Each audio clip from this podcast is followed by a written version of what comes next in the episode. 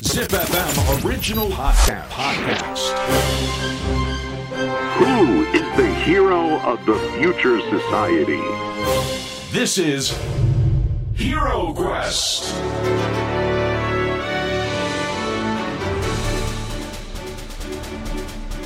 ポッドキャストナビゲーター杉原兄です。小林玲奈です ZIPFM オリジナルポッドキャストヒーロークエストこのプログラムは社会の課題を解決し豊かな未来をデザインするヒーローを探す聞く冒険プログラムですはい、えー今回の冒険のステージはスキルの磨き方ということでお迎えしているヒーローはこの方です。ちょまださん、よろしくお願いします。あ、よろしくお願いしおます。願いしまもうピンクはずっと色褪せ ない。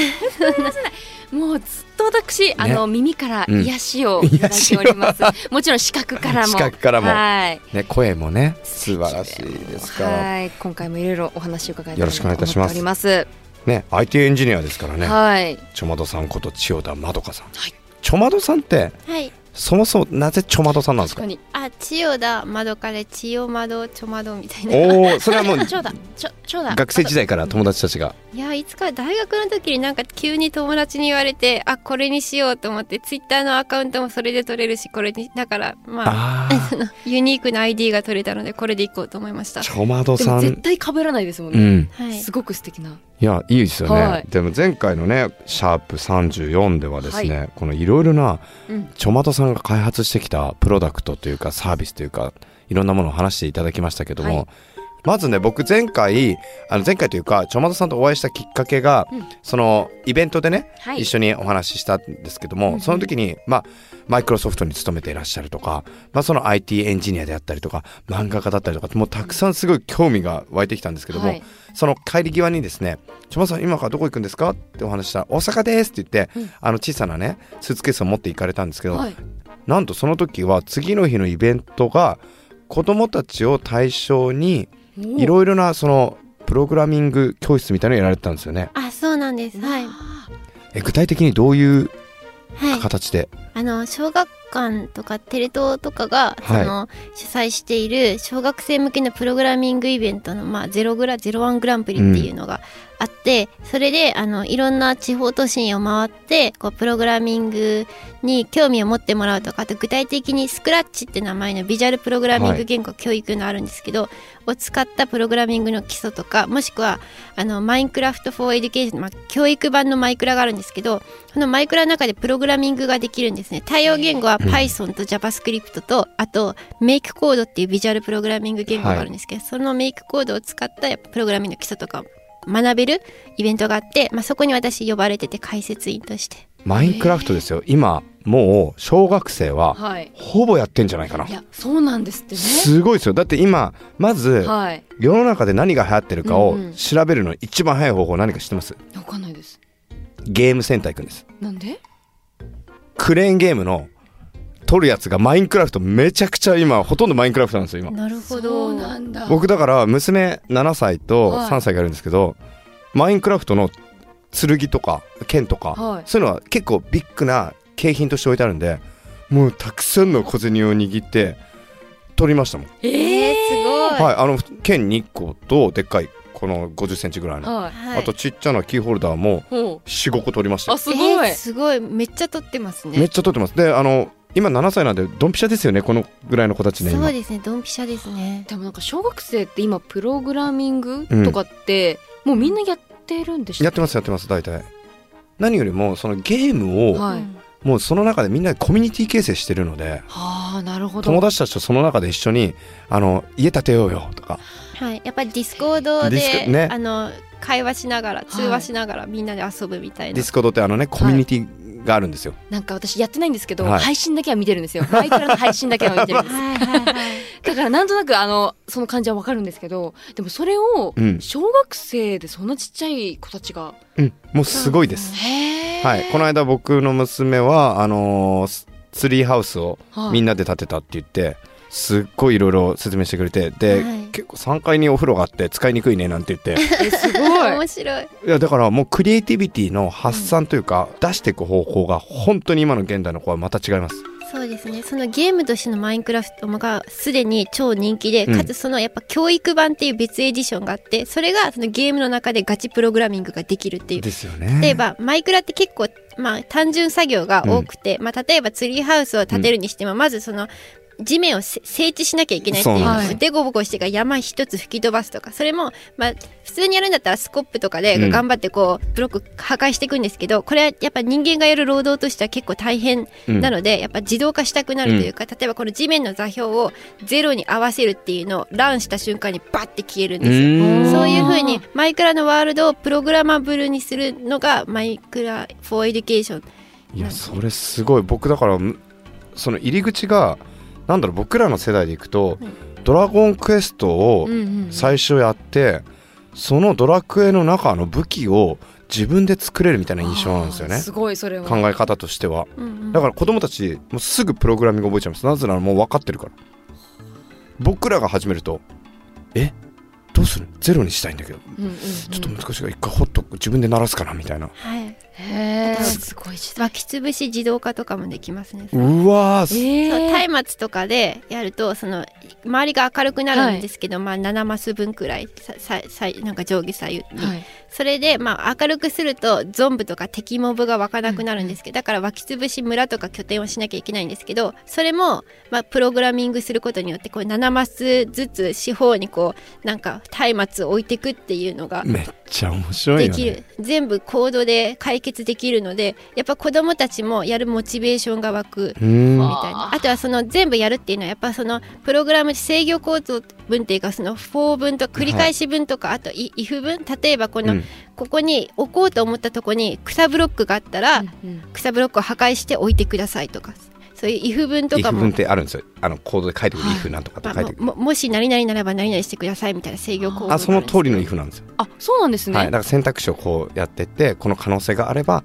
イフここでこういうふうな動きがあってとか。そうなんですとかそういうのをやるのでそれでプログラミングの基礎が身につくっ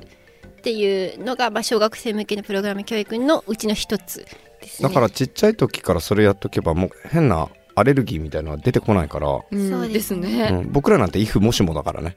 なんかあの英語で習ったようなね、はいところから入ってるから。どうですか実際現在のこのプログラミングの現状として子どもたちはどういう感じですかね実際そのちょまどさんから見たらなんかかなりもうスキルアップはすごいしてるとかもしくはすごくなんか今までとはまた違って、もう本当に楽しんでやってるとか、はい今までが楽しんでないって言ってるわけじゃないですけどもなんはかい今の現状を教えていただけますか、なんかあの全くアレルギーなくプログラミングに入ってやっぱりなんかデジタルネイティブ世代っていうんですか、本当にアレルギーがなくて私の世代だとプログラミングって言うとなんか黒い画面にカタカタカタってやってるイメージがあって、はい、なんかすごい怖いブラッディマンデーみたいみたい なそういうイメージがああって、まあ、私は逆に中二病だからそういうのに憧れてちょっと入ったっていうのもあるんですけど、でも今の子たちは、まあ、始まりがプログあのマイクラだったりとかうんするので、もう全くアレルギーなくヒュンってこう。入るからやっぱさすがあのデジタルネイティブ世代とかも物心ついた頃からスマホをいじっている世確かに代ねなので本当にアレルギーなく何でもどんどん吸収していく、うん本当に素晴らしい世代だと思っててなんか整地された印象はありますよね、そのアレルギーがなくなるためうんのうんゲームとか、うんプログラミングとかそのいろんなものがフラットになっていったから受け入れやすいんでしょうね。はいまあ、スクラッチって同じビジュアルプログラミンはグい、言語で、学校で教わるっていうのもやっぱ大きいううんんですね。確かに私の小学生の時なかったですもんなかったですよね。はい、だから本当構えちゃってたんですけど、うん今だってそれこそなんか自分で、ね、さっきお話あったけど、マイクラとかでき起業じゃないけど、あそうでなんすかね。稼げる子もいるみたいな話聞いたりとか、あとレゴとかもねすごいですよね。今レゴも全部プログラミングで動けるあそうなんですか、はいええうんうん、見たことあります。だからレゴなんとか忘れレゴも教育で一緒なんですけど、はいあのパッケージが何個かあって作る内容によってプログラミング変えちゃうんではあ風車が動いたりとかはいはいいろんなのを変えられるんですよ。すごい、うんそのレベルがもう子供たちの子供たち早いです。はあほんと一瞬で覚えますね。ええなんか大人だとあ私には無理とか私数学わかんないからみたいな,、はいなんかそういうのがいい一回噛んでしまうんですけど、うん噛みま子すね供何もないマジで強い壁がないって強いですね、そうです壁を知らないからそうそうそうでそうもそう思うと親御さん大変ですよね親が ね親の理解度っていうのはすごい重要ですよね重要ですね、うん本当にそんなの意味ないよとか言っちゃったらもうそこで壁ができちゃうからはいですよなねんかあと私そのこの「ゼログラ」以外にもそのアプリ甲子園っていう小中高、まあ、ティーンズアプリ開発コンテストの審査員も毎年やらせていただい何てですかその面白そうなえーす そうなんまあ、で大体まあ小中高対象なので毎年まあ私もう56年くらい審査させていただいてるんだけど、だ大体その最初はこやっぱ高校生強いなみたいな感じだった、だ最近は前回のファイナリストも小学生4人チームとかが普通に上がってて。すげえでしょしかも全員女の子小学生の女の子4人チームとかめっちゃすごくてえで彼女たちは何を作ってくるんですかあそれはあれでしたねなんか家でみシャワーお父さんが出しっぱなしにして、すごいもったいないからそれをなんかシャワーのうしななんだろうそのシャワー室の前にスマホ置いといてシャワーの音をうん聞いて、今シャワーがこう流れているっていうのをディテクトしてそれに応じてこういやあなたは今何リットルの水を消費しました可視化するで その水でその水槽の中が豪華になって、まあ、目的は節水なので、うんだからあの最初に測ってお父さんはいつもこれくらい水を使っちゃってますでちょっと節水してくださいって言って節水した分の節約できた水の分なんかそのほホーム画面が水槽があってどんどん水が溜まっていってそうすると水族館のなんかいろんなお魚がえゲットできるみたいなゲットできるみたいなそういうアプリを4人ですごい その4人がなんかななんだっけコーダー道場だっけなんか要するにプログラミングの物理教室はいプログラミングスクールのお同じスクールに通ってる女の子たちが先生たちに教えてもらいながら作ったうっーんていうすごごいいなレベルが高すぎてすごいしなんか誰かすごい出しっぱなしのお父さんがいるんだろう ねねこれは直したいと思ったんでしょうね、次トイレとかも出てくるよね多分ねそうですね でも小学生でもこれだけうんもうレベルが高いものを開発していくっていうそう方多い時代なんですねしかももえその設備というかその PC 自体も安価にすごくなったじゃないですかうんうんうん一時よりもあーだから購入しやすくなるしそうかうん何も大体もうみんな組み立てるからん僕も組み立てたしえあ自分でやっぱ秋葉原とか買って組み立てたりするの楽しいんですよへええ僕もすごい若干中二病だからあの光ってるもの大好きなんであーなるほどこの間もちょまださんもおっしゃってましたけど光ってたらめっちゃ全部かっこいいんですよ全部かっこいい だからちょっと音があの、うんお音っていうか速さが大きあの速くなったらちょっと色変わるとかへえじゃあ何それで何か意味あんのって言ったらないっすよないけどまかっこいいかな らそうで光るだからね秋葉原でみんな自分で組み立てますよねそういう人多いですね私はそういうことはしないんですけどでそういう好奇心からそうどんどんどんだかどんらちょ広がっていくっていうと CPU は何にしようかなとかそうですねはいプロセッサー何にしようかなとかちょっと SSID どうしようとかなんかいろいろやるんですけど結果として僕はですよ使いこなせてないスペッ クスペックがトゥーマッチ あれ で僕のスペックを一番満たすのはあのゲームをしてる時なんですよねこれもまたあのレーシングあの、はいはい系のシミュレーターを自分で作ってやってるんはでいす、グラボをガリガリ使うやつそうそうそうグラボばっかっすだから一番大事なのはグラボ何にするんですかそうですねそうなんですねグラボグラボとあとあのネット環境確かにあとはステアリングがどれにするかとかそれぐらいですだから僕はもうちょい浅いですねねなん子か供たちの方がそう私そういろんなスーパーキッズたちとあのお話ししてるんですけどみんなの共通する点がやっぱ親の理解があるおあ父さんとかお母さんがすでにプログラミングが好きでとか、もしくはお父さんたちはやってないにせよなんか子供たちと一緒にやるとか、まあ、例えば私のおお母さんはあんまりそういうの好きじゃなかったし、やっぱあの大学の英文科なんだから英語だけ勉強しなさい派でうん結構しんどかったんですけど、やっぱあの私たちが会うもう本当にプログラミングで何か楽しそうにやってる子たちは例外なく全員親の理解があります例外なく。はい僕はもうあの全然進めてますだからあの iPad とかも、うんあのアップデートした方がいいんじゃないとかちょっといいのにしたへーもうそろそろ PC 必要じゃないとかうんうんそうですよまあね大事です大ね。事ですよねだから YouTube すごい見るじゃないですかみんな、うんうんうだんから YouTube は見ていいよとうん見ていいけどその代わりに YouTube みたいなの開発すればみたいなのとか、うんうんうんえー面白いそっちの方があのねクローズドで楽しいかもしれないよとかなんかいろんな話をして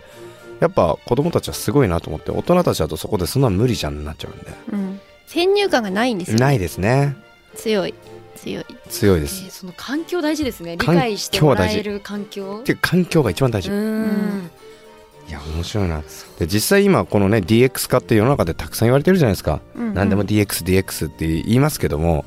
なんかその IT エンジニアとしてのこのちょまとさんが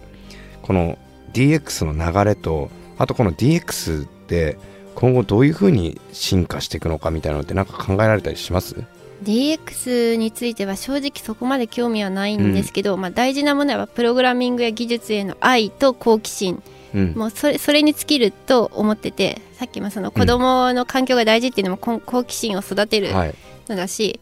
DX はまあ全部いろんな既存のシステムがどんどんデジタル化していく流れのことだと思うんですけど、やっぱそれも、まあ、そうデジタルデジタルへの愛とか、まあ、私はその自分がオタクだからオタ活の延長でプログラミングを学んだっていう自分の体験しかないので、ちょっと体験ベースで話しちゃうんですけどやっぱ愛と好奇心が重要かなとか。レナちゃんわかるんじゃないレナちゃんもオタクだよねそう気です質よとしては私ねもオタクの力は強めなだよねだって「そうなんでハリー・ポッター」なんてもうオタク中のオタクでしオょタクですねだからその好きをどれだけ突き詰めるかすごいなはい2人のが大事なんですね、羨ましい僕逆にあんまり突き詰めないタイプだからあそうですか広く浅くみたいな広く浅くあでもそれもそれで素敵ですけど深く行きたい時はチームを編成して、うんうんうんうんそのスペシャリストたちと組んでいくっていうすごいなんかそそれめっちゃすごいチームチームを作るっていうのがやっぱ一人だとできること限界があるっていうのは私もわかるんですけどもともとコミュ障だったからこうチームを作るっていうのができないのでやっぱすごいなってめっいちゃやも尊うあり敬がしとうまごすざいますなんかスキルセットとかみんな言うけどそんな伸びないと僕思ってるんですよねえーそもそも好きなことは伸びますけど、うんうんうんその好きじゃないことって伸びないと思ってるんですよ興味とか好奇心がないと、それを無理やりなんかこの平均値持ってくのって野暮じゃないって思ってるんで、じゃあすごい強いそれが強いし人たちが集まればはいちょっと面白いことができるかなっていう風な確判か断をしにてるんですゲームで言うとあの魔法使いに物理の剣を持たせて殴らせるようなことではなく魔力を伸ばせばいいじゃんいやまさににうんまさにそうです、ヒットポイントたくさんやったってしょうがないでしょと AMP でしょとうんですよねそうそう曲振りすればいいと思う、うんそれが一番パフォーマンスが出るローンは分かりますはいその通りだと思います、いや面白いねちなみに漫画家としての活動は最近どうなんですかああなんかいマイクロソフト入ってからなかなかもう昔はその副業として土日に漫画描いて、で平日はプログラマーとして働く、まあ、スマホアプリ開発エンジニアだったんですよ、前職はだったんですけど最近あのど土日に結構そのまあ仕事が入る、うんやっぱイイベントもねひそう引っ張りだこですからいえいえそんな今日も来てくれたのありがたいんですからいねやありがとうございまそすんなあの貴重な機会を、はい、なのでちょっと漫画描く時間が取れなくて昔はそのプログラミング言語擬人化の漫画を描いてたんですけど、おーなんか最近は時間が取れてなくてまあ趣味で描いてる感じですちょまどさんのうん描く絵がすっ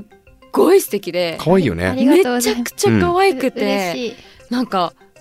漫画読んでみたい、わかるわかるだからさあれ途中でさ止められちゃった人のさなんはかい感じだよね、あそうそうそう連載終わったみたいなそうもう今すごい待ってるのドクターこと再会できて俺すげえ嬉しいんだから俺今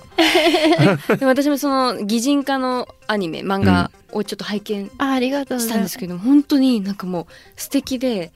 なんか素敵だよね僕そうもいう見ましたよえありがとうごなざいんますか情 報系が詳しくない私とかでもやっぱこうアニメとかあ漫画だと、うんこう壁がなく構えずそうだよねだ読めたりとからさっきのさなんか今の若いちっちゃい子とか学生たちがさ、フラットになったっていうのもゲームだしじゃんはいじゃあそこになんかその漫画っていうフィルターを通すとスッと入ってくるじゃない、そうなんですよ。。だからあのよくさ小さい頃がさ小学校の時に歴史の本とか大体あれ漫画で読みませんでした最初みました読みましたあれで学びました。学んだよね大体卑弥呼からみんな始ま って懐かしいこんくらいのはい。はいあります。本当に僕ねもう楽しいねはいちょまどさんぜひなんかまたなんか一緒にコラボでもなんかしたらできたら僕嬉しいんですけどぜひよろしくお願いしますあぜひお力になれたら嬉しいですありがとうございますえ、これはおすごいよお力になれたらはい楽しみにしてまちょす。まどさんからなんかあのお知らせとかあったりしますか、お知らせは特にないんですけど C っていうなら私ツイッター配信なのでちょツイッター見ていただけたらあアットチョマドあっとちょまどまあちょまどさんのツイッタはーいめちゃくちゃ面白くて、面白いですよねスクロール止まらないんで。わか る恥ずかしいちょまどさんめちゃくちゃねといやおオタクなのではい 僕はちゃんと見てますよ大変恐縮ですいやいやもう本当にだって楽しんだもんはい、 ぜひ皆さんもチェックしはてみいてくださすい。。いませんちょまさんありがとうございます今日はありがとうございますすさあということでヒーロークエスト今回は IT エンジニアちょまどさんこと千代田まどかさんをお迎えしました。ありがとうございましありた。がとうございますヒーロークエスト次回の冒険もお楽しみに。 Hero Quest.